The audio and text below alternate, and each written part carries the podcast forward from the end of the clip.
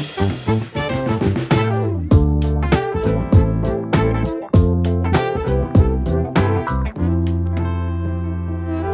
I'm Anna Newton. And I'm Lily Pebbles, and welcome back to our podcast At Home With. So this is episode five, season two. And if you've only just discovered us, we've we've done a whole season for you to discover.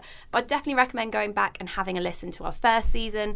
We had some incredible guests like Lisa Eldridge, Jo Elvin, Lizzo. Oh, season one was Who so was your favourite? Could you I, pick? I really enjoyed Lisa Eldridge. I don't know, I love them all. You, you, you love Terry the most, didn't you? I loved by Terry founder, Terry de Gunzburg. That was just oh my god, that was an incredible afternoon that I will just never forget. So good. Definitely go back and have a listen if you haven't done that yet. But here we are, halfway through season two. And like we do every week, let's start by reading out some feedback on last week's episode with Patricia Bright. So, at the Frenchiest blog said, already listened to it and absolutely loved it. It was so fun. As an accounting student, I thought I was the only one into blogging, so cool to know that someone else did this as well. At Sync, Sarah Snap said, absolutely loved the At Home with Patricia Bright, a seriously impressive woman doing amazingly well. Can't wait for the book. I'm so glad you read that one out because I was like, Sync Sarah Snap. it's so hard to say. At Sinclair005 wrote on Patricia's Instagram, Slay! Listen to your podcast with the Anna Edit and Lily Pebbles, and you rock. That was really sweet. Really sweet. You all love Patricia as much as we do, and loads of the feedback said how that you all found it really a motivating episode, and we did as well. Thanks for having us, Patricia. We really appreciated it. And don't forget, if you want to keep up with new episodes every Wednesday morning, subscribe. It's free on iTunes or Acast. And follow us on Twitter or Instagram. We're at the Anna Edit and at Lily Pebbles across all platforms. And please leave us your ratings and reviews as we love hearing them. And if you want to see some photos from our guests' homes, just listen on the Acast app, and they'll pop up on your screen as you listen. It's what I use now for all of my podcasts. Is it? I love seeing the, the photos and stuff. It's actually funny on other podcasts. Sometimes they have like little cover photos that you wouldn't see anywhere else. So Ooh. there you go, fun fact. Anna, let's do that thing where we chat about what we've been up to this week. I haven't made notes this week. Now Lily is the one who hasn't made notes, and I'm not going to lie, we haven't seen each other for like a good couple of days, you know, and that's long for us. So we've just done a really long chat about Mamma Mia 2, all of the plot holes, but then all of the amazing things about it, Love Island. We, talk- we talked about garden turf as well at one point. We've covered all the topics. We've covered all the topics. But go on, you go first. I want to I want to hear what you've been up to. I feel like last week was a bit crazy. I was a bit here, there, and everywhere. For four days, I was not in Brighton. I was elsewhere. We came to London. We did podcasts. We did some really good ones last week. We did some really good ones last week. We went to Somerset and we spent the day with Ruth and Caroline Yeah. and Ruth's lovely children, and it was just oh my God. It was such a nice day. such a lovely day. Ruth's daughter Angelica is three, and she's basically my new best friend. She's my favourite bit was when she stripped off naked and went naked bum bum time. we were like, okay, we won't join you, but go for it. She's so cute. She is adorable. And then I was in Birmingham as well. I met some of you guys. Thank you so much to everybody who came. So it was just a bit all over the place. Yeah. And at the weekend, I came to London again because, you know, you just coming to London like multiple times a week just isn't enough for me. And I watched one of my best friends try on wedding dresses. Oh, that's so cute. And if you want someone to cry in front of you when you try on wedding dresses, just let me know. I can be there. It can be arranged. I will cry. It was the first one, and it wasn't even one that she liked. Oh, mm. isn't it the weirdest experience though? The whole thing of trying on wedding dresses. The shops are weird. Like normally you can only take one person, you can't take photos, and it's like just. I found it the weirdest experience. It was it was bizarre, but they let us take photos. Good. There was quite a few of us there. We were drinking some like champagne, and so I was probably a bit tipsy and just crying. But yeah, if you ever you want anyone to cry and watch you try on wedding dresses, You're the one to call. Yeah, I'm the one to call. Okay, good to know if it ever happens again. so, what have I been up to? Well, like you, I had a busy week last week, but on the weekend, I had a really nice day actually. I went to Shoreditch. And do you ever have those moments where you're just like, you have such a good day and you're like, I love where I live? Yes. Like, like I bet you have it on like beach days when it's sunny and It's stuff. Pride this weekend, and I'm definitely going to have Exactly. I love Brighton weekend. So I kind of had that. I went to Shoreditch and we went to I went with friends. We went to Dinerama, which is like the best food market. Had amazing chicken wings, and then I went to Box Park, which has really cool pop up shops like Papersmiths. oh, um, there's one of those in Brighton. Oh my god, I love it so much. I literally freaked out. They had like a pen that looked like a pencil, and I bought like a really expensive magazine, and it was amazing. And I went to Decorum, which is like an amazing home accessories shop, and then we just mooched around. I bought like an Aesop scrub that I didn't need. And I was just like smiling ear to ear all day. I had a really nice time. I love that. Yeah, I took photos, could do a blog post and everything. Felt very inspired. Oh, see, I saw. I think her name's called Lucy Sheridan. Do you follow her on Instagram? No. It's like a motivational account, and she put up an Instagram that said, "Remember when you wanted everything that you currently have." And I that for me has been I might make it into the newsletter this month because that's really been at the forefront of my mind. And even though last week was really busy for me, and I'm someone who like loves being at home, I'm a homebody. I was like, actually, it was all for lovely things. And remember when you wanted this, and now you've got it. Appreciate it. I remember when you were like, just imagine like doing this job full time as my Yeah. like, yeah. Exactly. So hashtag blessed. Love that. So on to episode five, and it's with Charly Cox, who is our dear friend, a poet, and an insanely ambitious and talented woman.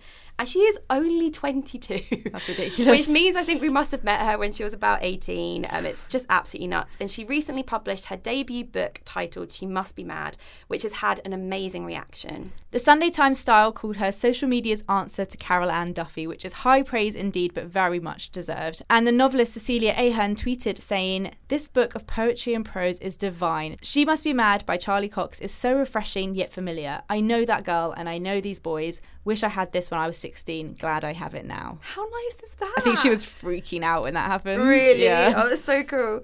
In this episode, we talk about how Charly started her career at just 16 and how she met Jack Harries from JacksGap. Remember that? Mm. Which is a hilarious and inspiring story. And we also spoke to her about her experience of posting daily poems on Instagram and how that has led to her writing her first book. that story about how she met Jack. I mean, when I listened to the episode again, I was just laughing Yeah. so much. we also cover mental health, which is a topic close to Charly's heart, and we discussed how she's become more comfortable talking openly about mental health. She discussed what she's found has helped over the years and gave some tips for those dealing with their own struggles and those around them that want to help in whatever way they can. There's a reading from her book, and her pets make a little appearance. There's a bunny, there's a dog.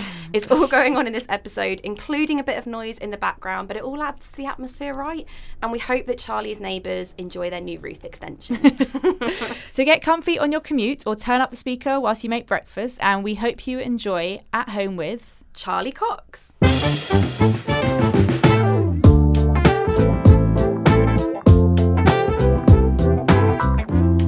I think we should stop talking about Love Island now and actually start this podcast. I've got so much more to say. I'm, I'm amazed that we're all here. I got very lost on the way. See, how long did it take you? I mean, it was been sick 45 minutes, took me like an hour and a half. Lily, when she gets out of London, she can't handle it. South of the river, even for you. I know, exactly. Well, oh, we're here. We're here. Oh, so cute. We're in the Okay. countryside. Do I do knocker or do I do bell? Bell. Oh, I can't wait to see her. I feel like We it's some been pretty flowers as well for her. It's just a lovely summer's day. Or maybe we can sit in the garden. I've got sun cream. Hey, my love, how are you? I love that you've turned up at my front door. Not only with a microphone, but all of you. Oh, yes. My neighbours All of us. like Here's some flowers for you.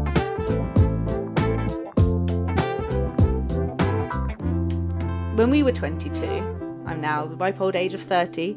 I was nursing a three year long hangover. I just come out of uni. I had no idea what I was doing with my life. I literally had no idea how to start any. I had my blog, but I didn't know how I was ever going to get a proper job. And you're 22 and you seem to be doing everything and doing everything so well. You're a writer, a poet, A producer, a content creator. Um, the list is kind of endless. And also, you've had a million jobs. like, but you have at this point. I'd had a handful of jobs, and I was working for free. You are 22, right? I wasn't expecting to feel so embarrassed. So No! We're just basically your biggest fans ever. We're so excited to come here today. It's so nice to have people in my house. Does that sound really sad? No, 'cause it's that's why we like people come out of London. We are very comfortable right now. I must say, I'm like lounging on the sofa in like some kind of faux fur thing. Yeah. You're, I've fallen in love with your dog. I have to remind myself that Move we're doing a podcast because I'm like, feel like I'm just chilling with Charly on the sofa. Well, you kind of up. Hashtag chilling with Charly. There you go. There you go. Watch That's your that's your podcast thing. Fine. Fine. You've always been involved with the online content creator world. That's how we met. But I wouldn't necessarily describe you as a YouTuber. So how did you kind of get involved in this world?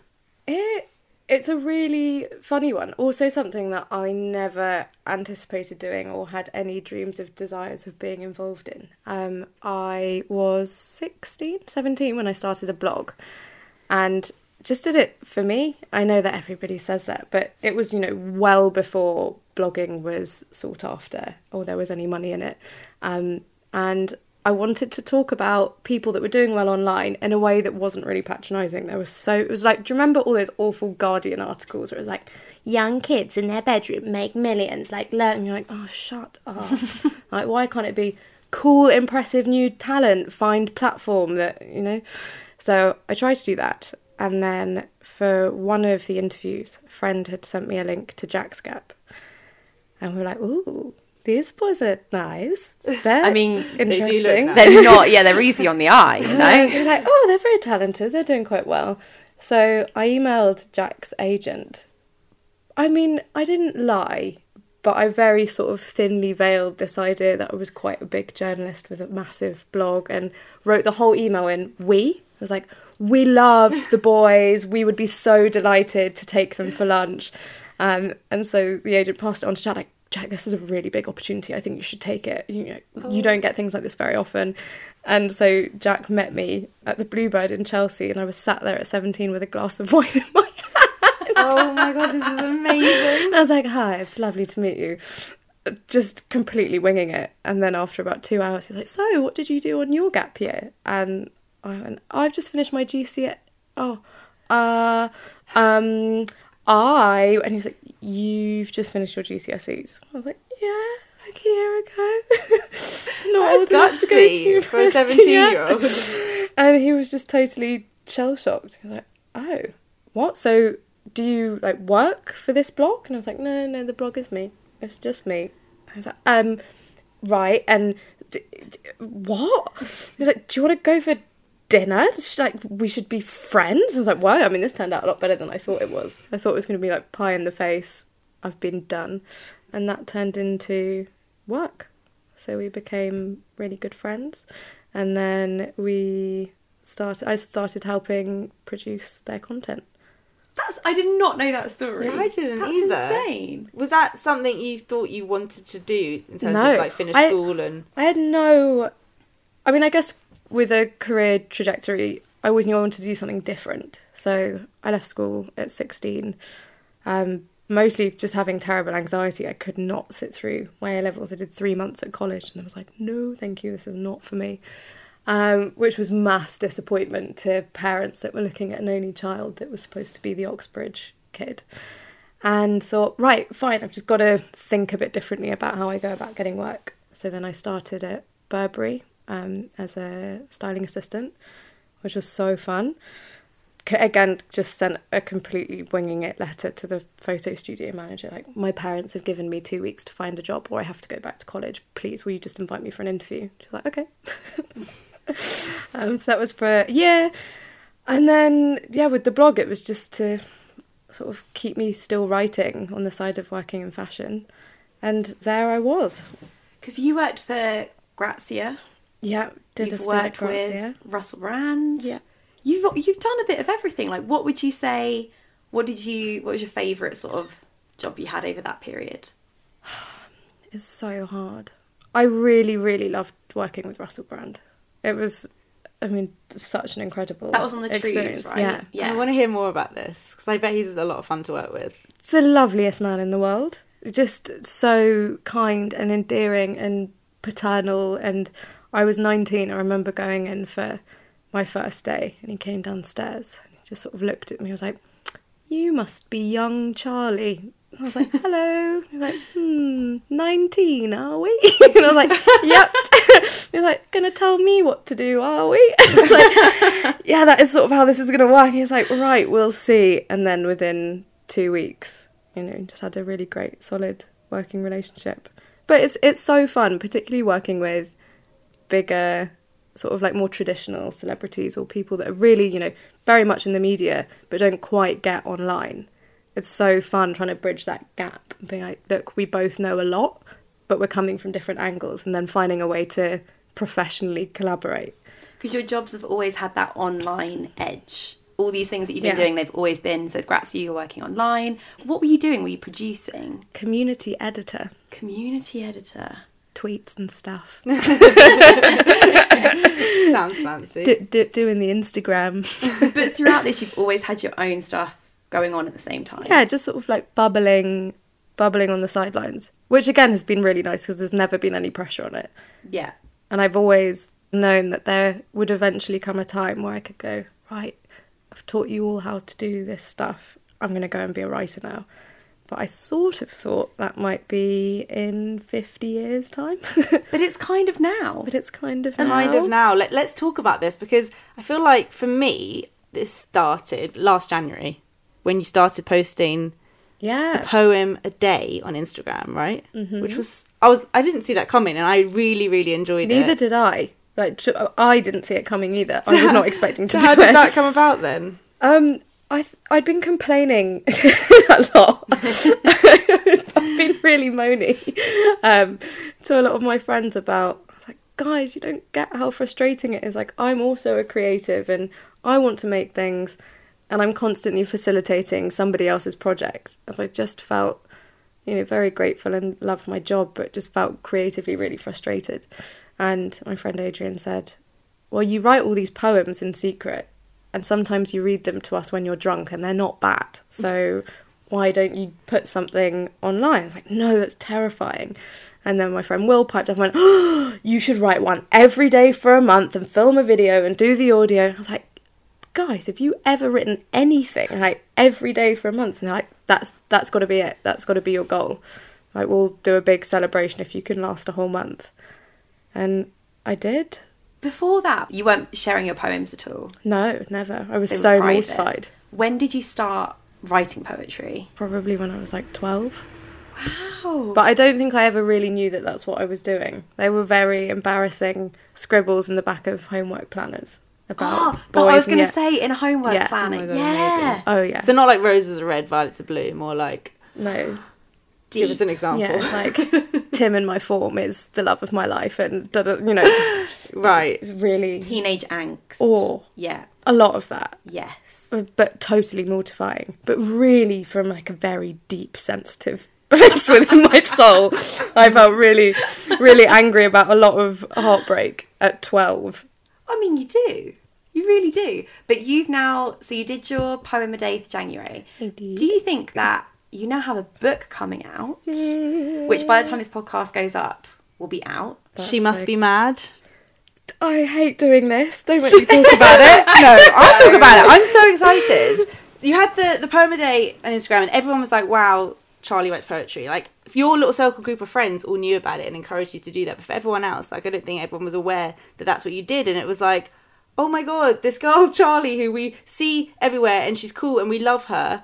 This is her thing, and I was so Yeah, excited for you. you. and I just was like, they were they're amazing. So now you have a book deal, which I think everyone has just been so excited about. It's been so lovely. I really, I really wasn't expecting such an overwhelmingly positive response, particularly from peers. You know, mm. I've I feel like I've been in this space for such a long time as the the girl involved with them sort of style. Yeah. Everyone's known of you. Yeah. Everyone's worked with You're I'm you. always at a behind-the-scenes party. girl. oh, she is always at a party. we walked in and Charly knew our producer Amy from a party. So you're well connected. You know these people, but It's really bad. Like you said, you'd always been known for facilitating other projects. But now it's your turn. Yay. So when did the book deal happen? When did this kind of whole process start? I got an agent, lovely agent Abby, Mm-hmm. as she is fondly known to me, maybe not to her, um, about a year and a half ago. And we threw around so many ideas of, you know, if you were to write a book, what would that be? And even that as a concept was totally bonkers. I was like, well, I'm never going to write a book, so fine. You know, let's not even entertain that. Don't It's nice give to me know false you, but you know. yeah.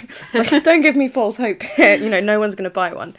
Um, and then after, yeah, a good solid year and a half, and then the poem's doing well, I said, could we pitch some poetry? Like, it's quite brave. I mean, poetry famously isn't isn't a seller. It's not a big one. So we put together the pitch, and it just it, it was the first time in a really long time where I felt place. Even just writing the treatment and looking through it and looking at the work and really throwing myself into trying to find a narrative arc in all this all this weird stuff that I'd collated over like nearly 10 years of my life. I was like, wow, this is it. This is this is like a homely feeling of ah, I've arrived somewhere that I really want to stay for a long time. That's the best feeling. And sometimes you just need people around you to say, this is what you're really good at. It's just so nice. Every moment here, I'm like, oh, having known you for so many years now, it's so nice for you to just, like you said, you, you found your home, you Yeah. found your place, and that's such a lovely feeling to have at 22. Like, by the way, just throwing that in Ridiculous. again. Ridiculous. I feel so I feel so lucky in that sense. But then also that comes from a place of I always knew I wanted to be a writer.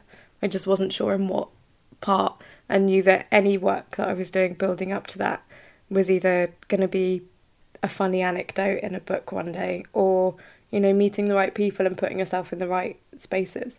Everything is content in that way, isn't it? Everything is like fodder for poetry, for writing. And I guess that's kind of always bubbled along in the background. So when it came to writing this poetry book, were was it older poems that you what have you done? Have you kind of collated old stuff with new stuff? There, there's a, there's a real mix in there. So some of it I wrote when I was 14. Some of it I wrote three months ago. Um, Wow. Some of it is pulled from diaries that I never thought would see the light of day. And I think a lot of people will soon wish had never seen the light of day. it's such a shame. There was one didn't make the final edit, but it was about Zac Efron, and I was convinced that Zac Efron would be my first kiss because he told me in a dream. I've heard about this. You told me about this before, and it's amazing. Oh, re- this really angry open letter, very serious open letter to Zac Efron. Like, where were you? Like, who who was this guy that kissed me instead? Like, this is totally out of order. it wasn't you. so, I mean, I've been a precocious um, teenager ever since. Well, we've had a little sneak, Sneak peek. peek. We have, and it kind of it covers different topics, right? You've sort of tried to split, well, you have split the poetry into different sections. Yeah, four So sections. if you're picking up the book, what can you expect? What's inside? Well, I mean, physically, it is split into four sections, which I think is quite handy in mm. terms of you don't have to throw yourself into one big emotional roller coaster if you don't have the time or the emotional patience, which I know I don't have the time. Um, so it's split into she must be in love, she must be mad, she must be an adult, and she must be fat. And they were all things at certain points of a coming of age or my growing up that have really hit and hurt me in in very different ways. Um, yeah, I think it's I, I what I really wanted to do was try and do justice to past Charly and give her a piece of punctuation on a really difficult time and say it was really shit. Like all of this was actually quite miserable and awful, but you are justified in feeling that. You know, it wasn't like, and here's the light at the end of the tunnel. It's yeah, that was awful, but also how amazing that you got through it. And Yeah.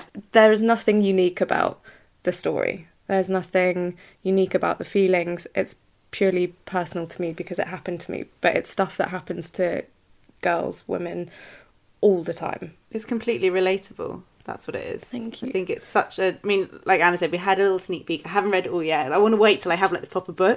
but we did have a flick through. I think we both have like favorite that we've seen kind of quickly. Yeah, what was your favourite? I really liked WhatsApp, which is like a Ah. really, really little mini kind of simple, cute poem, which basically says, "Don't worry if dicks have like ghosted you on WhatsApp. Just text your girls, and they make you feel better." Yeah. And I love it. Oh, That's what I thank just. you. I kind of was flicking through and I saw that one and I was like, "Oh, love girlfriends. See, I loved seaweed. Oh, I love which that I probably one. shouldn't talk about too much because I probably will cry. It's about Yeah. your granddad, and I was just like, okay, be right back. just about to have a tear. This is just from flicking through. Yeah. We both instantly found something that were like. I love that they're so different as well. I wasn't expecting Yeah. either of those. I mean, I love seaweed as well. I loved it. it was just so nice and i think it is that it's that book for everyone that you can just read and just you're going to connect with something in there. Like you said it's not unique. Well it is unique because it's your words and your mm. words are beautiful and your words are unique but i get what you mean. The experiences are something that we're all going to have gone through at certain points in our lives. How does it feel for you putting something so personal out there? At the moment, fine. yes. It, it is very exposing. It is it is very honest. There is nothing in there that I've left out whatsoever. it's not censored No. no there might be a time in my life where I argue that that was potentially not the best or most sensible idea I ever had.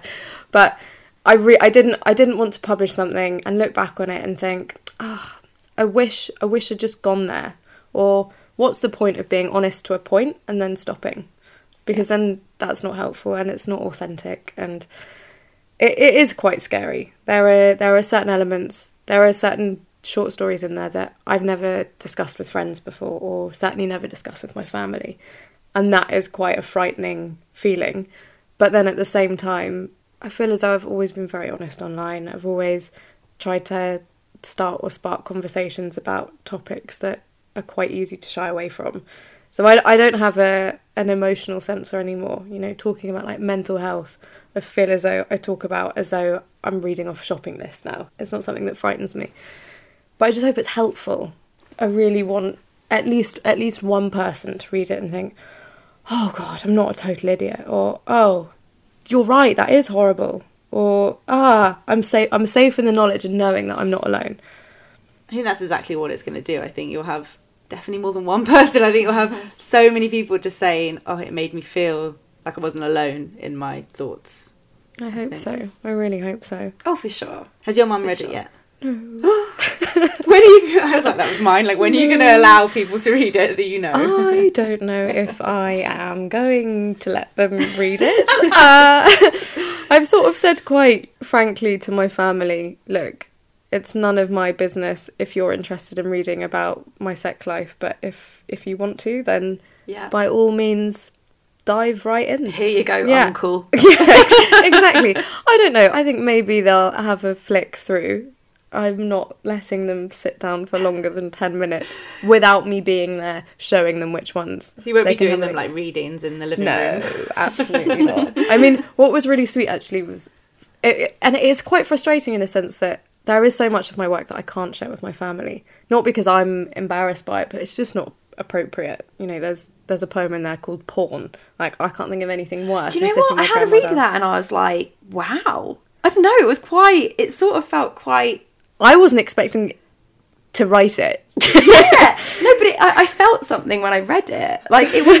No, not, in a, not in a sexy way. Just it was quite like it really like it. Oh, it was, you need to read it. I can't like put into words what it made me feel, but I was just a bit like shocked, not in a horrible way. But it's quite. no, I'm glad. Yeah, I don't think I'd really want my dad to read that either. Like I completely No. understand. Yeah, There, no. there is there is a particular line in that that's stuck in my head right now. I'm thinking that I just couldn't say that out loud in front of. I want to talk to you about readings actually. So you quite often do poetry readings, Mm-hmm. like at different events. I've been to one. Did you? Come? I didn't oh, come I have. It was, I've never been to like a poetry performance. That was before. such a I was weird night. Terrified. I had So the biggest gin and tonic in front of me because I was like, I mean, I get nervous going to the theatre. Like, just it, you know, And you were front row. I walked. it was so good. So I would pleased. definitely come to another one. I'm so pleased you were at that one. That was the first time I'd ever done it. I'd never been to a poetry reading before. But I had no idea. in that room. Like you could feel it. Everyone was just like wanted you to do really well. it I was think that is the only thing that kept me stood there and doing it. There was a really funny moment before it had happened, and I'd spent a whole week. My mum couldn't speak to me because she was so nervous for me. Like, if I say anything, it's gonna, you know, transcend onto you, and then it'll be my fault that you're really scared. So just stay on other ends of the house. and we're in a tiny cottage, bear in mind. So just like other ends of the sofa. We had the amazing Rosalind Jana who did some poems before I did. And I was sat behind her drinking my also large bowl of gin.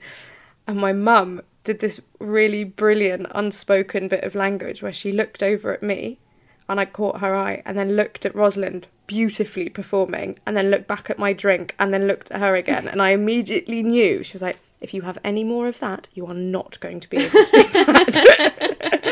immediately put the drink down and then Ros finished. I was like, oh no, no, I actually have to do it. terrible idea having her go first because Yeah, oh my god, that would have made made me nervous. again. She was amazing. Are you going to do it at your book Yeah. launch? Okay, right. So I'll see it then. Because we were talking about how Anna said it's her worst nightmare, like when you, she used to have to stand up at school and read out. Yeah, I would go to the toilet. I'd be like, "Sorry, I need to go to the loo now." If I thought it was coming to my turn to read Yeah, out like, my "Nope." piece of work, no, thank you. I'm getting out of here. I'm going to faint on the spot if it means that I have to read it out. It is terrifying. There is there is nothing remotely enjoyable in the lead up to it.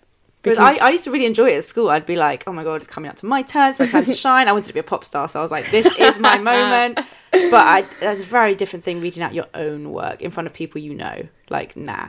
Also that night there were a lot of like old work colleagues and just people there thinking i don't think you really need to know this about me but Not it- time to read the porn. Yeah. No no No, not then, for not, sure. not then um but now i love it i i can't imagine wanting to do anything else as much as i'm loving like going out going to poetry nights just standing up it's it's so fun because it's such a bizarre medium like i guess it, it would be so different or similar but different if you're a singer or you're a musician because people interact with that in a very different way. You know, they'll either dance or they can talk over you, or you know, you get a sense of someone enjoying it through a vibe. Where when you're standing reading poetry, people really lock in.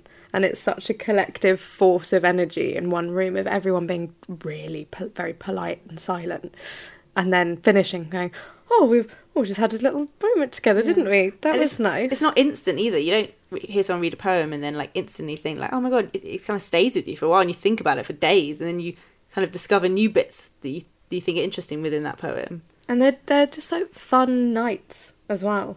There's such a there's such a stale perception of poetry. You know, it's like old middle aged white men, you know, sat in a room talking about birdsong.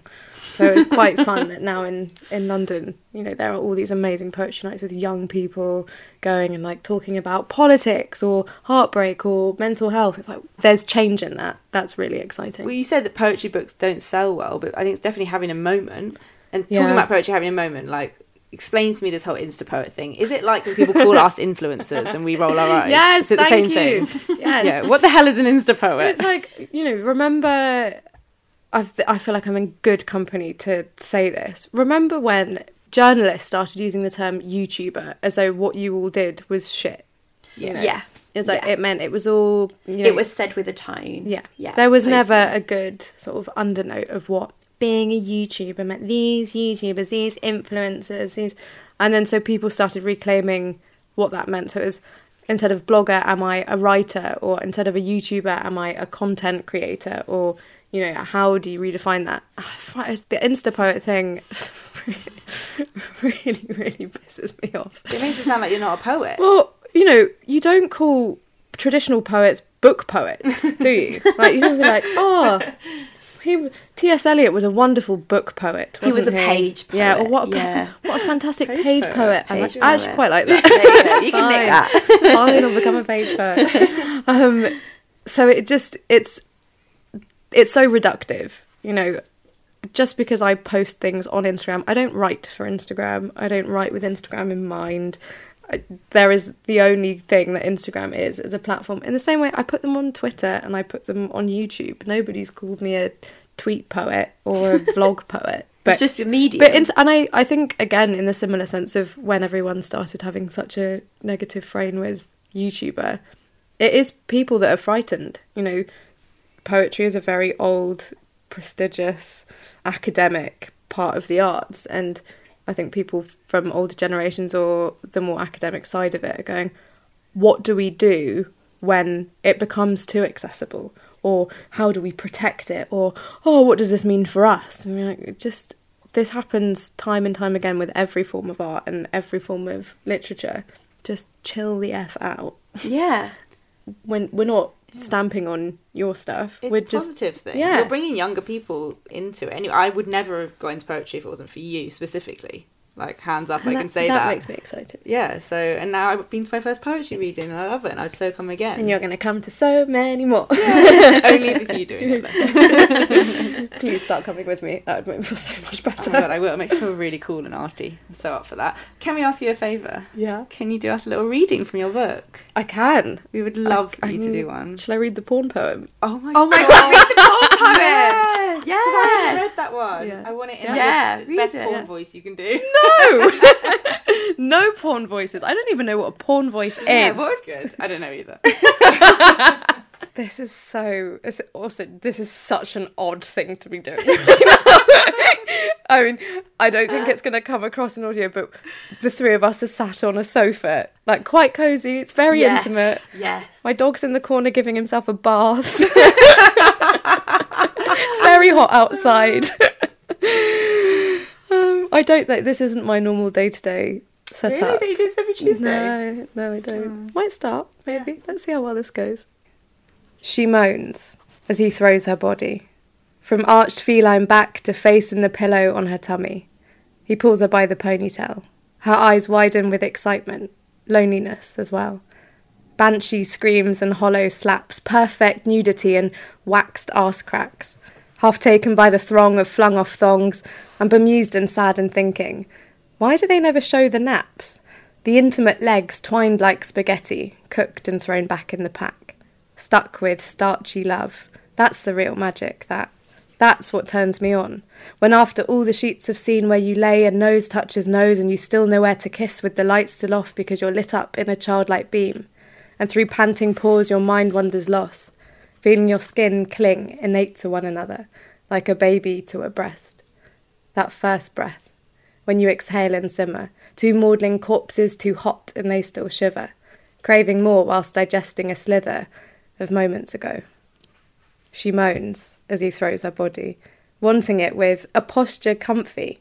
He runs his fingers through her hair and tells her that she's lovely, beautiful, in fact. He grabs her by the waist and she holds his face and steadies gaze, whispers lightly in his ear, I'd rather make love to you than just simply let you fuck me. There's plenty of room for explicits in complicity. Now that I'd understand. A prude I'd never claim to be. Though nor a connoisseur of wild intimacy, I've always taken it how it's given to me directed it occasionally. But there's something that seems strange to me that we get off on a close up of a staged aggressive filthy, when we all know in reality the best is sweet and purely ends the same.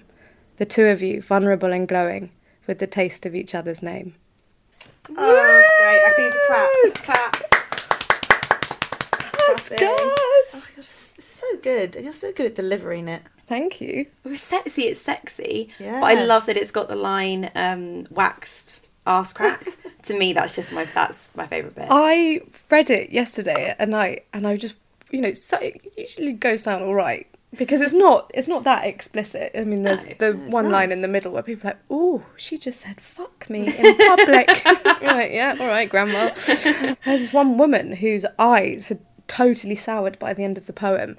So afterwards, I went over to her and I was like, "I saw that you really felt uncomfortable. I'm really sorry if I offended you."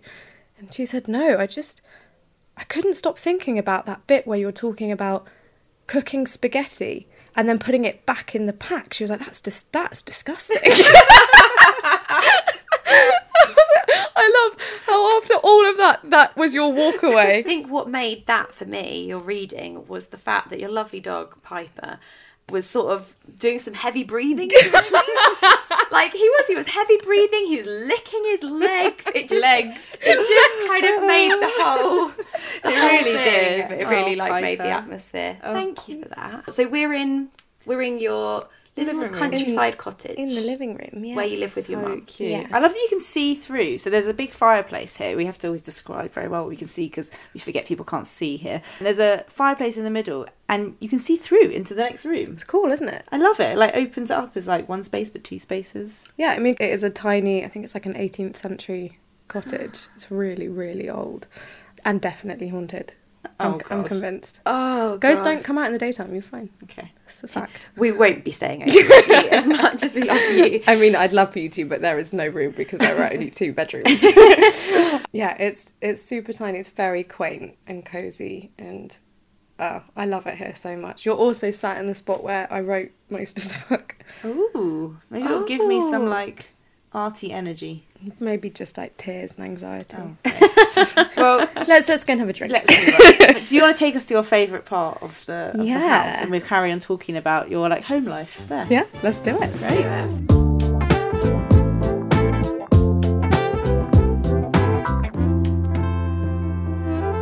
So we're now outside in this really, really cute courtyard, which I actually I love this with a table and chairs and a palm tree. I know, and the world's biggest palm tree. It feels appropriate in this weather, but when it's snowing and you're in I like this area. I think is best described. It's like being in the holiday, Yes. Yes. minus Jude Law and the expensive cashmere. I feel like if you didn't live in the UK, you'd think that this is what the whole of the UK looks like. Oh, Piper. you okay? he wants us to play with the ball. Oh, It's like we're outside now. This is playtime. Yeah. Oh, Go and- bless Go and him. play with Peanut. But no, it's very quaint. And you've lived in this cottage for how long with your mum? Two years. You've always lived kind of out of London, Yeah. in cottagey Well- spaces. So I grew, I grew up in northwest London when until I was like eleven, and then got shipped out to the countryside for a better way of life. Apparently, Do you have to change school? yeah. Oof. So then went to secondary school in the sticks, and then yeah, I've been commuting in and out. I mean, as soon as I left school at sixteen, I was like, bye. I'm not staying in the countryside. No, thank you. But now I'm so grateful. Every time I get on the train, now we live here particularly. Every time I get on the train to come home, there is such a sense of calm. Trees and like not having to lock everything all the time. I mean, I absolutely should not say things like that. we double lock all of our doors, windows. There's no way you can get in. I also live in Dubai. But it's also it's quite nice. I lived with my parents till I was 27, so um, like that makes me feel. yeah, I think sometimes you have to. But also, I I- you know I didn't hate it. I'm back with them now again. I keep moving back. You know what it's like. But how do you kind of make a space your own as well when you're living with parents? What's quite nice about the relationship I have with my mum, I think generally, is that we are very close and she's like my sister. So it's sort of like having a housemate. For her, it's like having a lodger, I guess. so my room is very much my own room. And she's not allowed in it. There is no, uh, which sounds so silly to say at 22, maybe fine at 15, but you know, it's, Yeah. it's important to know that I have at least one room in the house that is mine. You know, everything that's in the house is very much a collaboration between us. It's not all her, it's certainly not all me. So, like, having little touches of things like books, for example, books are my thing. Nobody, nobody else is allowed to touch that. books are my thing. And even just finding like nice, arty coffee table books, I know that as soon as that is in the sitting room, that is my contribution. And then my mum loves crystals and like all those faux fur rugs, and, like being cozy. So we try and we try and find little things that we can just put in together nice. that you feels found like, like, a us. bit of, you know, an, a way to both have your inspiration in the space, and it's a bit of both of you Yeah. combined. Oh, I'm so sorry. Piper is um, kind of barking over there by Peanut. Little Can we say who Peanut is? Peanut is your cute little. Peanut rabbit. is a two month old bunny. Are they oh. still bunnies at two Yeah. You can say bunny, it's fine. She's the best thing that's ever happened. No offense, Piper, you're great as well. But also the irony that I've dragged you all the way out of London to the most peaceful part of the countryside, and someone seems to be having a loft extension. fine. There's a- Yeah, apologies if there's a bit of background noise, but we thought it'd be nice to get a bit of, you know, ambient noise from the space outside. So So heavy, heavy dog panting. heavy dog panting, and also someone having a loft extension. so tell us about Peanut. Peanut is two months. Peanut is two months. Just, I know I sound so nuts talking about this rabbit like it's my child, but I have wanted a bunny for so long. To, I think to a point where I was driving my friends up the wall. I was like, guys, I'm going to get a bunny. It's going to be called Pickles. And it's going to have a lead. And I'm going to walk it around London. And they're like, oh my God. Have you taken Peanut? I haven't London? yet. I don't know if she's ready. I'm starting to leash train her. Oh you know, because I've got so much time on my hands. so many emails that I've not replied to. And I'm like, "Ah, guys, you know, I'm so stressed and so busy at the moment because Peanut is just not taking to leash training. It's really important that we get this right and done so I can walk her through Ladbroke Grove. Take her for a coffee. coffee and a carrot cake. Oh, she is so cute. You said also she kind of like it just makes you feel calm. You have a little cuddle. Yeah, I'll be in the middle of the day. I'll be so stressed out or ready to have, have a big moan or a cry. And then I'll think, ah, Peanut. And I'll come outside and she'll just sit on my chest whilst I'm on my laptop. But there's something about small animals where you know that they're easily spooked or they're easily frightened. So you have to physically calm your own heartbeat down. Mm. And Peanut has become a form of meditation where my breathing suddenly become so balanced and my heart rate slows almost immediately just because I've got this tiny little bunny like looking at my email like this is boring. oh, that's so nice though. nice. Yeah. It's nice you've got that. And I think Unexpected tool. doing like we we spoke about this a bit earlier, talking about your experiences with mental health and how you share a lot. You put it out there online. You're actually an ambassador. I am for MQ Mental Health. That's so cool. Yeah, I was so excited. How did that come around? It was mostly me pestering them a lot. um, no, the, the first poetry night I did, I thought, I don't know if this is going to be any good, so I don't want to charge people for a ticket and then give them something of very poor to little quality. So I thought, oh, it'd be great to partner with a charity, and then you know, getting a space is easier, and it'd be great to raise some money. And I was looking for a mental health charity that felt right to me. You know, there are so many, and there's so much noise, ironically, at the moment about starting a conversation or encouraging people to talk more, or you know, that's that's what we should be doing. Whereas MQ are in research. So there's some crazy statistic like for every person affected with mental health issues in the UK, eight pounds per person goes into research. Whereas I think for things like cancer research, that goes up to like twenty two pounds. So it's huge disparity, and we know so little about the brain, which is really frightening when you Yeah. think about it. It's such an important part of our body, and we know next to nothing about it. So funding research means not only transforming services or like educating doctors, but like that's a nuts thing. We still need to educate doctors, but also seeing if people's way of life can change and become bettered through science, which ultimately is what you want when you're dealing with an illness and something that is very medical. I think that needs a lot more help on its way than we can we can all be very good at shouting and talking about the importance of talking, but it's hard to talk about something when you don't necessarily know what it is. In terms of like self care and looking after your own kind of mental health, what what things do you do apart from sitting with Peanut? I sit with my bunny and I write poems. yeah, because poetry's probably been like a massive. Yeah, huge, huge form of therapy. Yeah. Cannot recommend. Just writing in general, journaling. Yeah. I've always had a diary. Me too. They're really good for you. Having the power to look back on something as well, like reference a point from like five years and go, wow, look how different things are now.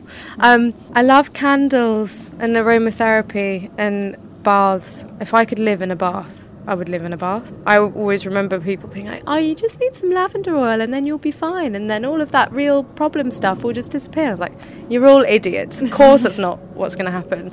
And then one day I picked up some frankincense oil. It was on the side of a friend's bed that I was staying at. I was like, I mean, really stupidly, I was like, oh, this looks fun. I bet it's good for my face. And it's like, started like dabbing it all over my face and then lay in bed, like, whoa, I feel like I'm an angel. Like, this is this is going to change my life. So Yeah. the whole house invariably smells as though there's been some sort of like weird festival on because I'm like aromatherapy oils everywhere. It's good you've obviously found ways. You seem super happy now. Like you've found your, Yeah. your good spot. But how have you found over the years sort of sharing your experiences both online and offline? Offline is tricky. Online, you know, as much as it is terrifying bearing your soul to strangers and people that you don't know, there is still like an, a level of anonymity behind that. You know, I'm still just somebody on Instagram, I'm still just a Twitter user. And also, people care enough to comment and hope that you're okay, but they're not laying awake worrying about you. Whereas when you tell friends or family, you then feel guilty that maybe that's what they're doing. But it has certainly, like in the last three years, four years, got so much better. I mean, so much of my life has changed through being open about what I've gone through. When I first got diagnosed when I was 17 with bipolar, I just totally shut down. I was like, no one must ever know about this. This is awful. I'm going to lose all of my friends. And my friend turned to me and said, why don't you write about it? Like, why don't you share that? It's such a you know such a difficult thing that you're going through. There must be other people. And as soon as I did that, I found a community of people that really got it, or found like lots of other young girls that were going through something very similar and struggling too, or you know. And realistically, not that um, there's science behind it, but I would never have got this book deal. Like I'd never be in the position I'm in now had I not come to accept it and try and make conversation with it. Totally, 100%. For anyone who's listening to this podcast who maybe has a friend or family member who feel like might be going through some shit, what would be your recommendations? Like, what really helped you through that time that friends and family members did?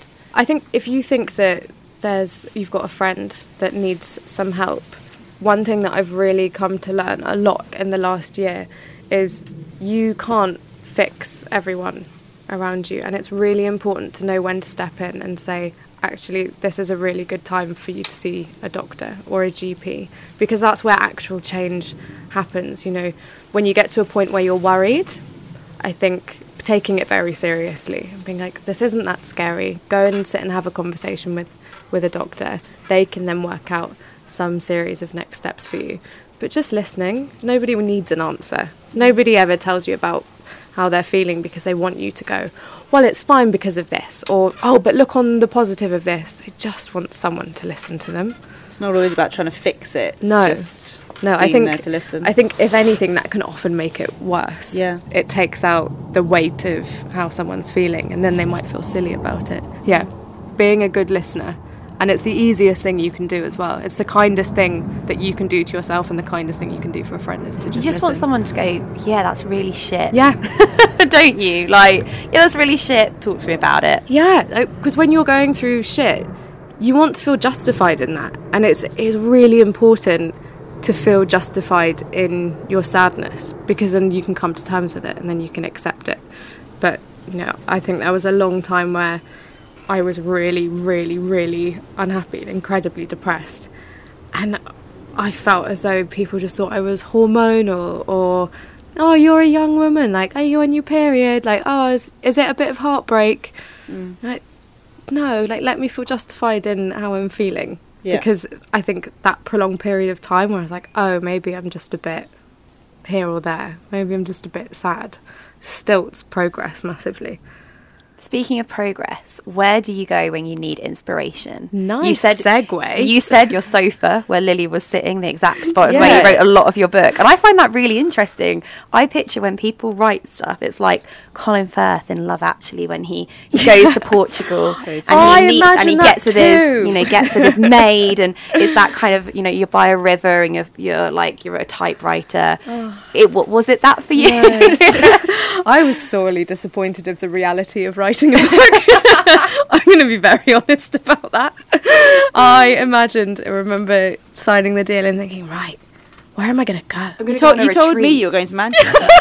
Because I had the same thing. I was going to book a house in like Norfolk, and right, you were going to go to Manchester. And we both ended up at home, just Yeah. kind of crying a lot. Yeah, just being really stressed Yeah. out for seven or eight months. So you didn't? Did you write it all here, pretty much? Anything that wasn't written here has been written on my phone on the tube. So Ah. there have been quite a few times, this is going to sound quite strange, where I would get on a, any tube line and just sit on it with no destination and just sit and write because the bustle of people and like you know you get a lot of inspiration from watching people not being sat at home was really helpful sometimes. But then also, you know, you're a writer. I can't afford to go and have coffee and lunch and then drinks in London every time I need to write something. I mean, I, I wish maybe in 10 years' time we'll talk about where I go and write in my nice, expensive restaurants. But the reality was like, just go and sit on the tube with a takeaway coffee and sit and write there. There's no signal, nothing, no distractions. Exactly, no distraction. I No- agree. It's quite calming having all these people kind of come off and on, and Exactly. And Yeah. and nobody knows. You don't feel self conscious. I also feel like if I sit anywhere for too long, I think either the people that work there or the people that are having lunch like, God, she's been here a while, hasn't she? do you want like- another drink? Or what was really frustrating is a lot of the time, like waiters would come over and be like, "Oh, are you doing your uni dissertation?" Like, "Oh no, I'm just writing." They're like, "Oh, that's nice." Like, yeah, Right, it's- right for my book deal that I got with HarperCollins. Uh, okay, yeah, she must be an Insta poet. the immediate eye. Oh yeah, something very Rupi about her. She's got a real Rupi vibe going on. to round this off, I feel like there's probably going to be a couple of people that are listening that are like, shit, I want to do that. I want to write, but I just don't know where to start. What would be your advice for budding writers? We are living in such an amazing time where you can put your work online for free. And I don't think that should be shunned. I certainly would not have a career in writing. Bearing in mind, I never studied English up until I was 16. I have no formal training. There, you know, there is no reason that I've got a book deal or I've got a profession in writing now, other than the fact I thought, do you know what? Fuck it, I'm going to put it online and see if people like it, see if people engage. And it's such an amazing learning curve, learning to write for an audience and how to engage people and to self edit and to take on criticism or take on praise. It's a really rare piece of training that you can't really get from school or from university because you're immediately stuck into the reality of what a writing career is, and that's either harsh critics or people that love it, or people that have questions, or people that spot a spelling mistake or don't like a turn of phrase, and that's all really, really helpful. And you you can't do that if you're if you're keeping it to yourself. So just go for it. Put it online. See if people like it. Do a month long. don't do a month. Long. do not. But whatever you do, do not write a poem a day.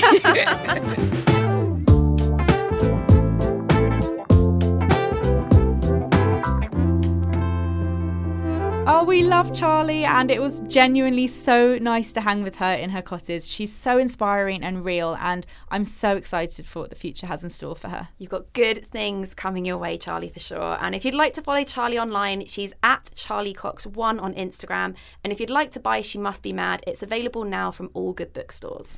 Don't forget to subscribe, rate, and review us on iTunes or listen on Acast if you want to see the photos. Sound and production are by Amy Elizabeth. Thanks, Amy. And we'll chat to you guys next week with another cracking guest. I'm very excited about this one. Me it's a very cool lady coming your way. So we'll see you then. Bye. Bye.